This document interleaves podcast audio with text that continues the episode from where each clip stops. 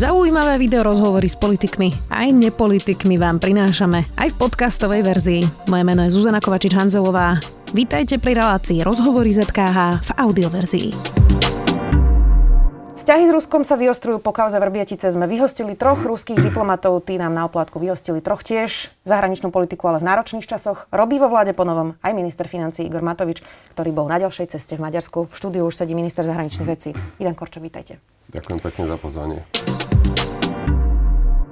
Pán minister, vy budete mať dnes uh, obec prezidentkou Čaputovou, premiérom Hegerom a predsedom parlamentu uh, Borisom Kolárom. Téma je koordinácia zahraničnej politiky. Tak nemal by na to stretnutie ísť aj Igor Matovič?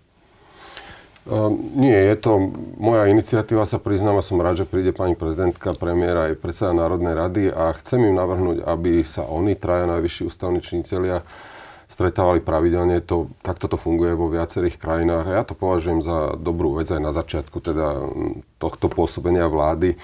Myslím si, že oni traja, keď sa stretnú a plus, aby to videli aj občania, že traja najvyšší ústavní činiteľia sa rozprávajú o zahraničnej politike, no a potom ale hlavne verím, že sa to prejaví do jednotného postoja. To bola taká ironická otázka, asi ste to pochopili. No, pochop, pochopil, ale myslím si, že to naozaj o týchto troch najvyšších ústavných činiteľoch. Uh, minister zdravotníctva Lengvarsky bol uh, v Natelo Plus a na otázku, či ministrovi zasahuje do jeho kompetencií Igor Matovič, povedal, myslím si, že už nie. Vám ešte áno? Uh, nie, uh, nie. Tak uh, neviem, či máte na mysli teda túto včerajšiu uh, cestu. Ktorú... Viaceré cesty absolvoval Igor Matovič, tak áno, aj, aj, aj sme sa, áno, ja už tým cestám môžeme sa im venovať, ale nič nové nepovieme. A jeho včerajšiu cestu vnímam cestu, ako cestu ministra financí, ktorému zaujímavým nejakým spôsobom patrí Slovenská energetická prenosová sústava. Išli tam s ministrom uh, Siartom otvárať projekt, na ktorom sa robilo 20 rokov. Mimochodom je zaujímavé, uh, ani nie to, že tam išiel Igor Matovič, ktorému to naozaj uh, patrí do portfólia, ale išiel tam môj kolega, ktorému to do portfólia nepatrí. To mhm. znamená uh-huh. Petrovi Siartovi. Igor Matovič napísal status, on teraz teda komunikuje len cez Facebook, kde povedal PS pre zvedavých, jasné, že sme sa bavili o všetkom aj mimo oficiálnych tém, politike, covide, očkovaní, očkovacích preukazoch Sputniku a pár zatiaľ tajomstvách. A tak to bude aj na budúce smajlik. Viete, čo boli tie tajomstvá? A, a to napísal o včerajšku? Áno. Ja to, ja to ako nestíham čítať, ani, ani teda nemyslím si, že by sme mali o týchto veciach komunikovať cez Facebook. Ja očakávam, že dostanem normálnu informáciu o tom, o čom prebehli teda včerajšie rokovania. Je fajn, že tam bol náš veľvyslanec. Takže snáď sa dopracujem k tomu, čo bolo obsahom. Uh, vy ste od tých jeho ciest nedali žiadny väčší rozhovor, aj keď ste mali uh-huh. tlačové konferencie, odtedy odznelo teda veľa. Napríklad teda v Oľano viacerí hovoria aj v tomto štúdiu naposledy podpredseda Šípoš, uh, že ste protimaďarskí, že ste nahnevali Maďarov, že teda ste mali viaceré výroky, ktoré boli proste namierené proti Viktorovi Orbánovi. Ja som teda pôvodne mala pocit, um, že ste s Igorom Matovičom na tej prvej návšteve do Maďarska, kde ste boli, myslím, aj spolu v Budapešti, boli za jedno. Uh, aj pri tej politike v rámci V4, mm-hmm. aj pri uh, našej zahraničnej politike. Tak čo sa teda vlastne za ten rok stalo, že Igor Matovič to teraz vníma inak? No, aj Olano to vníma no, inak. Ja neviem, čo sa stalo, lebo, ale viem jedno, že z mojich úst nevyšlo ani jedno protimaďarské vyhlásenie. Snaď keď sa zastanem Slovenskej republiky to nemôže byť vnímané ako niečo, čo je namierené proti Maďarom a viete, že sa veľmi dôrazne ohradzujem voči tomu, ak mi niekto nasadzuje nejakú masku uh, hungarofóba, lebo ja proste mne je to, mne je to cudzie. Čiže ono, tá otázka nepatrí celkom mne, že, že čo sa stalo, a, ale odmietam to, že by som mal akékoľvek nepriateľské uh, vyjadrenia. A mimochodom, Viete to, e, ja si myslím, že v politike by malo byť korektné, že keď niečo také niekto povie, že mal nepriateľskom, tak ja sa teraz pýtam na diálku, tak mi prosím povedzte, že ktoré to bolo, lebo také neexistuje. E, ale za to jeho návštevu Igora Matoviča vtedy s Viktorom Orbánom ho predsa aj chválili, že ako dobre to zvládol, bola to jedna z jeho prvých zahraničných ciest mm-hmm. a teraz to vyzerá úplne inak. No asi, e, asi sa Igor Matovič nejakým spôsobom rozhodol venovať e, tejto agende. Uh, viete, to uh, témou je, že či je pán poslanec Gimeši v tomto v, v delegácii alebo nie. Skôr by malo byť témou, čo je, čo je agendou pána poslanca. Mám pocit, že jeho agendou je on sám a to sa mu zjavne, zjavne darí. Čiže toto sú otázky na Igora Matoviča. Postoj môj k Maďarsku je úplne zreteľný. Chceme mať normálne partnerské vzťahy, keď z maďarskej strany pôjdu k Slovensku veci, s ktorými nesúhlasím ako minister zahraničných vecí, som platený za to, aby som o tom hovoril. Máte pocit, že Igor Matovič sa stal momentálne nástrojom Ruska a Maďarska na propagandu? Alebo nejakú hybridnú vojnu? To je zaujímavé. Včera som dostal túto, túto istú otázku v eh, parlamente, úplne identickú od eh, poslancov Smeru. A odpoved, odpoviem takisto ako včera. Nemyslím si, že to urobil vedome. Ale či sa stal tým nástrojom? Nehovorím, že vedome. Ale to, voči čomu som sa ohradil, sa stalo áno sú, súčasťou určitej, určitej komunikácie, ktorá súvisí, e, súvisí s vakcínou. A chcel by som možno dopovedať aj to, že e, e, mi je, mi je vytýkané, že som povedal o Sputniku, že to je hybridný nástroj. Ja som povedal to, že samotný fakt, že Sputnik nepožiadal v dobe, keď na Slovensko bol privezený o, o registráciu v EME, tak to pôsobí ako hybridný nástroj. Hej.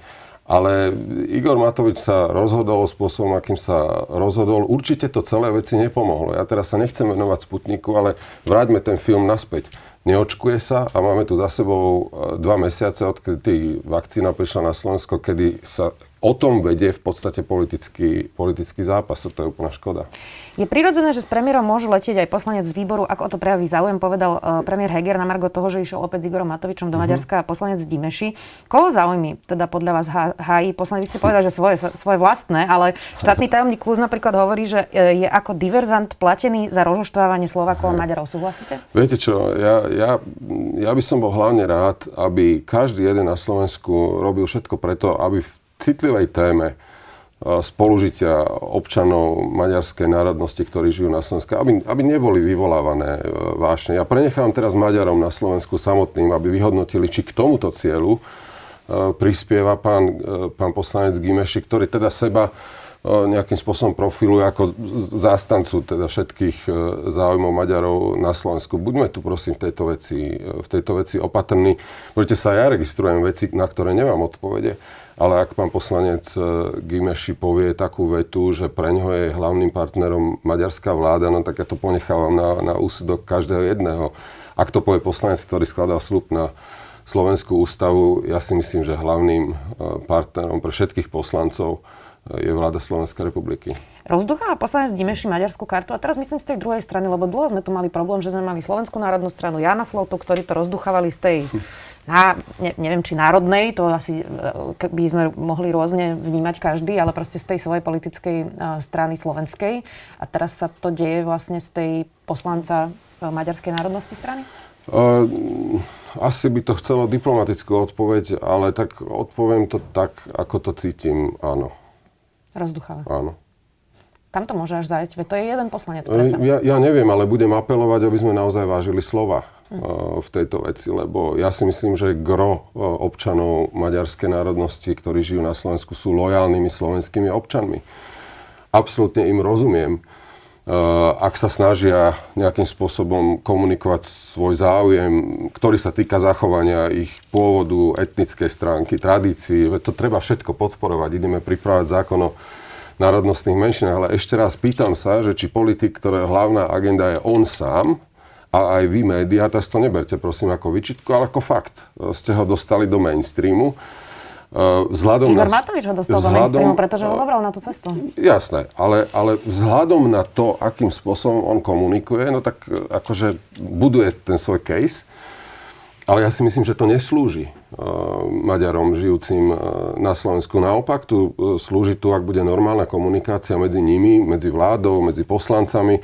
Budeme spoločne sa snažiť o to, aby slovenskí Maďari na Slovensku sa proste cítili, cítili dobre, aby, sa, aby naozaj sa zachovala ich etnická príslušnosť kultúra všetko, čo k tomu patrí. Toto robme, toto je zodpovednosť politikov a nie každý boží deň byť niekde na, na obrazovkách a byť e, v centre záujmu, spraviť zo seba tému, že či cestuje tam, alebo on nám, to je trošku také vytlkanie naozaj, také trošku lacné z môjho pohľadu.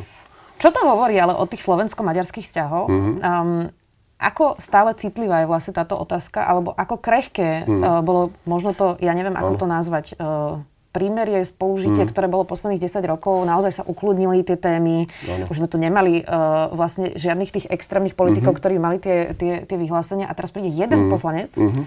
a opäť sa to ako keby zvyšuje. Čiže ako krehké sú vlastne tieto vzťahy? Má to dve roviny. Tá prvá je, že oni sú tak krehké, ako politici odolajú pokušeniu z toho urobiť tému a siahnuť po, tej, po, po nej. Lebo to vyvoláva vášne, e, samozrejme. Čiže je to o zodpovednosti, či, to, či sa toho niekto chytí alebo nie. Ale vidím tu druhý a väčší problém a s ním som konfrontovaný aj ja sám. A to je ten, že ak na Slovensku napríklad minister zahraničných vecí povie čokoľvek, čo akoby protirečí pozícii Maďarskej republiky, tak na Slovensku to po niektorí politici profilujú tak, ako by, keby to bol útok na Maďarov. No ale voči tomu sa ja ohradzujem. To, že my máme odlišný názor ako Maďarská republika na otázku právneho štátu, to, že máme odlišný zahranično-politický postoj voči Ukrajine, e, tak iný ako má Maďarsko, to predsa neznamená, že ja mám protimaďarský postoj. Veď ja mám postoje, ktoré sa týkajú iných krajín, ktoré sú odlišné, ale nikto z toho nerobí akýsi etnický konflikt. A toto je problém, ktorý sa tu začína profilovať. To je to, čo ja vyčítam aj, aj tomuto poslancovi, ktorý naozaj vidí v popredí seba, no ale e, ide na veľmi tenký lat.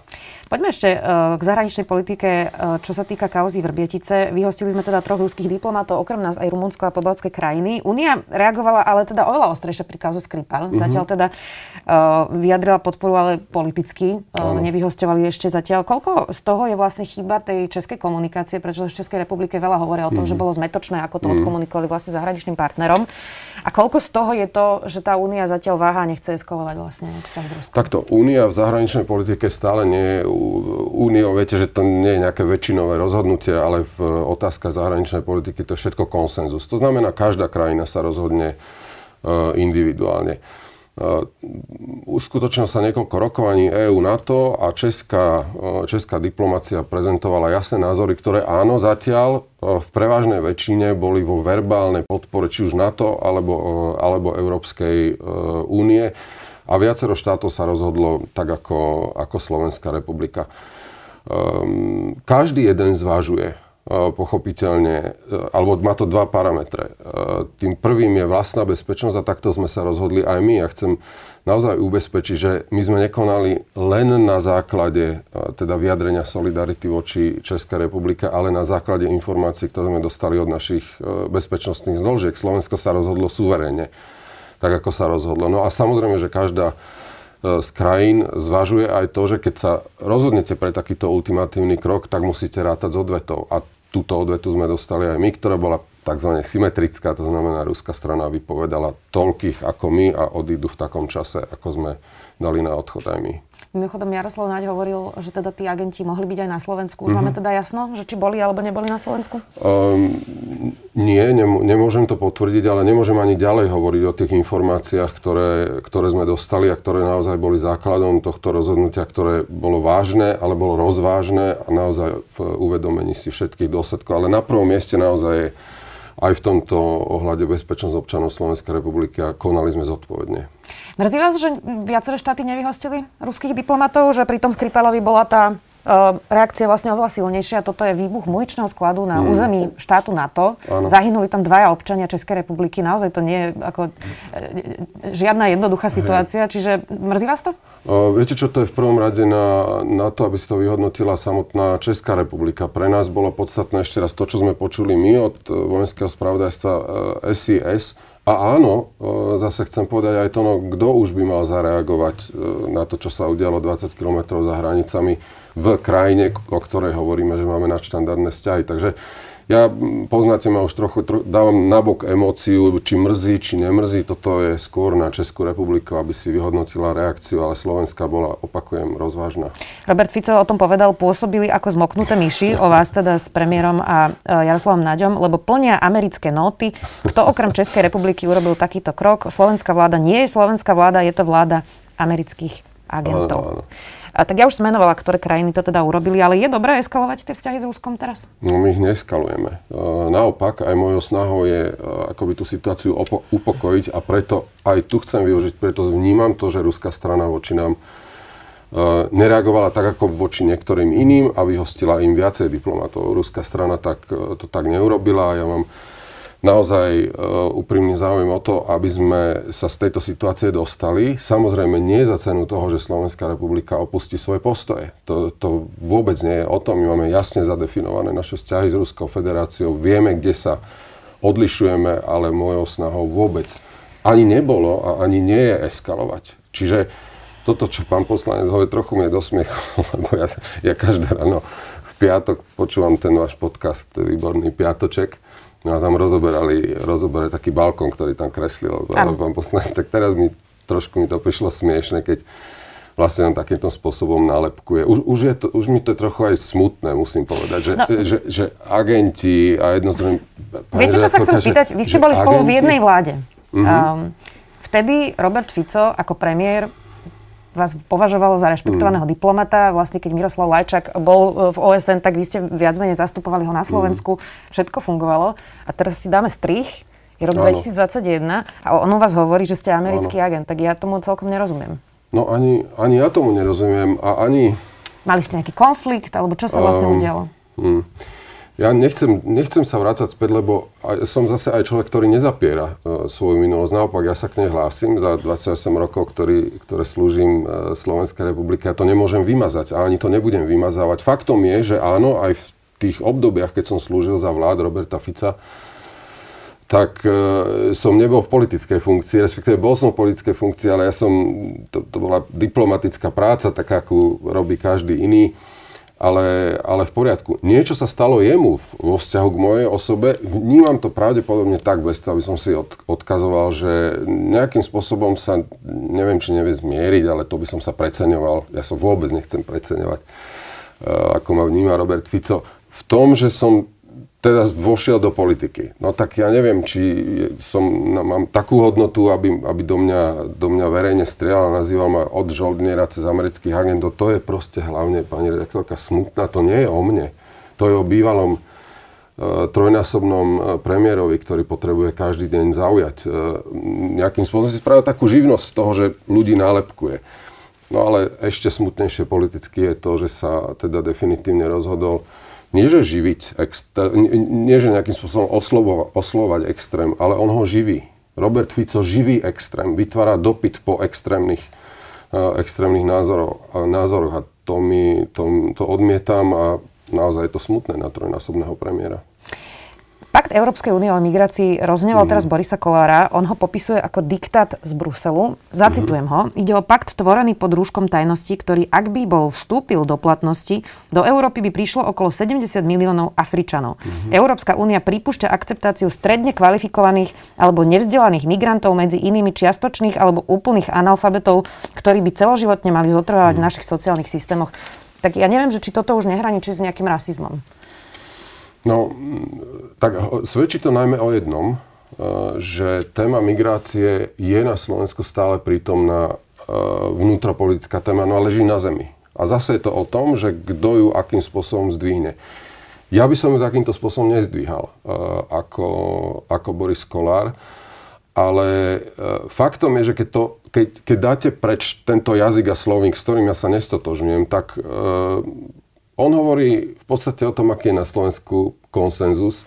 Dokonca si myslím, že celospoločenský konsenzus. No a naprieč politickým stranám, ktoré, z ktorých nikto si neodváži ani len pripustiť, že by na Slovensko boli proste dobrovoľne zobratí, zobratí nejakí e, migranti. Ja to rešpektujem ako minister zahraničných vecí. Myslím tento fakt politický, preto som Minulý týždeň bol v Atenách a išiel som sa osobne pozrieť do tábora utečeneckého. Nech to vidím na vlastné oči, lebo viete, ľahko sa hovorí niekde od stola, ako to je, ale ako sú tí Gréci zaťažení, tak to si treba naozaj ísť pozrieť. Uprostred Aten, mimochodom. Gréci, asi hlavne tí no, migranti, ktorí musia žiť v tom tábore. Bol som v Grécku a ja naozaj ako minister rešpektujem to, že na Slovensku neexistuje, je, je, je tak monolitný konsenzus o tom, že proste migranti nie že sa s tým e, proste musíme vysporiadať.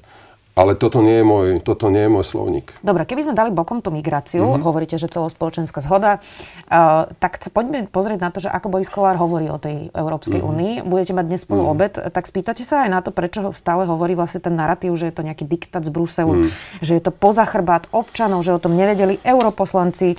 Veď predsa, uh, ak by sa nejaký uh, pakt o migrácii prijal, tak Slovensko bude pritom. Takto. Ja, ja by som aj chcel povedať jednu vec, že, že v podstate na začiatku teda vládnutia ešte pred rokom bola najväčšia taká otázka, že ako, ako sa bude správať zahranično-politicky Boris Kolár. A v podstate on sa nevychýlil od programového vyhlásenia vlády, veď sama veľmi dobre viete, že e, skôr, je to, skôr to bolo Igorovi Matovičovi, dá sa povedať, v zahraničnej politike. Ale Boris Kolár sa drží v týchto hrubých líniách e, proste zahranično-politické línie a ja to oceňujem. Aj to chcem povedať. To, že on volí takýto slovník, áno, komunikuje so, so, svojím, e, so svojím voličom, ale v tejto konkrétnej veci ja to ako diktát eh, nevnímam. Konec koncov tá legislatíva je, je teraz na stole a áno, jedna z vecí, ktorá ale objektívne na stole je, sú povinné kvóty. To je proste Ale Slovensko bude pritom, to je to, čo hovorím. Slovensko bude pritom. Áno, Slovensko bude, bude pritom, my to budeme odmietať e, naďalej, ale ja ozaj nie som človek, ktorý aj vzhľadom na to, že trochu viem, ako funguje Európska únia, ktorý pracuje proste s týmito pojmami e, bruselského diktátu. Ak sa Boris Kolár takto v tejto chvíli rozhoduje, ja to rešpektujem, ale vecne, vecne sa neodkláňa od teda tej pozície Slovenskej republiky, ktorá jaká je. Poďme ešte na záver uh, oblúkom do domácej politiky. Mm-hmm. Eduard Heger je uh, nový premiér. Aký je podľa vás premiér? No takto, uh, ja, ja mám teraz pocit z toho mesiaca, ktorý sme strávili spolu, že to má tak, také tri roviny. Jedna je, že keď sa pozriete na veci, ktoré sú dôležité, tak poprechádzali vo vláde, čiže... Funguje to? Čiže funguje to ako fajn. Druhá vec je taká skôr osobná, to je vnímam sám seba. Každý jeden člen vlády podľa mňa je, je odlišný, ľudský a každý budeme tráviť nejakým spôsobom to, čo sme prežili v ostatnom období. Napríklad mne, ja chcem povedať, ja som bol z toho mimoriadne frustrovaný v závere. Moja demisia naozaj bola, bola myslená bola myslená úprimne, nebolo to, nebolo to žiadne gesto, rešpektoval som e, postoj SAS, s ktorým som bol stotožnený, ale vo mne bola naozaj veľká, veľká dávka e, frustrácie z toho, čo sa dialo. No a teraz k tomu pridávam e, to tretie, že Eduard Heger je samozrejme úplne kľúčovou osobou a ja chcem oceniť po A jeho pokoj, jeho komunikáciu. Vidím, že to je človek konsenzu Určite budú stať pred ním ťažké situácie, kedy bude musieť ukázať aj trošku hrany. Hej? Lebo my verím, že sa dostaneme z pandémie a viete, plán obnovy, e, teším sa z neho, ale tam sú reformy. To budú ťažké, ťažká legislatíva, ktorú budeme príjmať. Ale vnímam Eduarda Hegera do tejto chvíle veľmi dobre, e, s istou nádejou e, do budúcna schopnosť tlmiť veci, ale očakávam od neho aj, aj silné postoje a doteraz napríklad aj v zahraničnej politike sme mali veľmi úzkú, veľ, veľmi úzkú komunikáciu. Takže dobrý premiér. Keď ste hovorili, že to niektorí musíte tráviť, tak to chápem správne, že ešte to teda trávite? Ja osobne áno.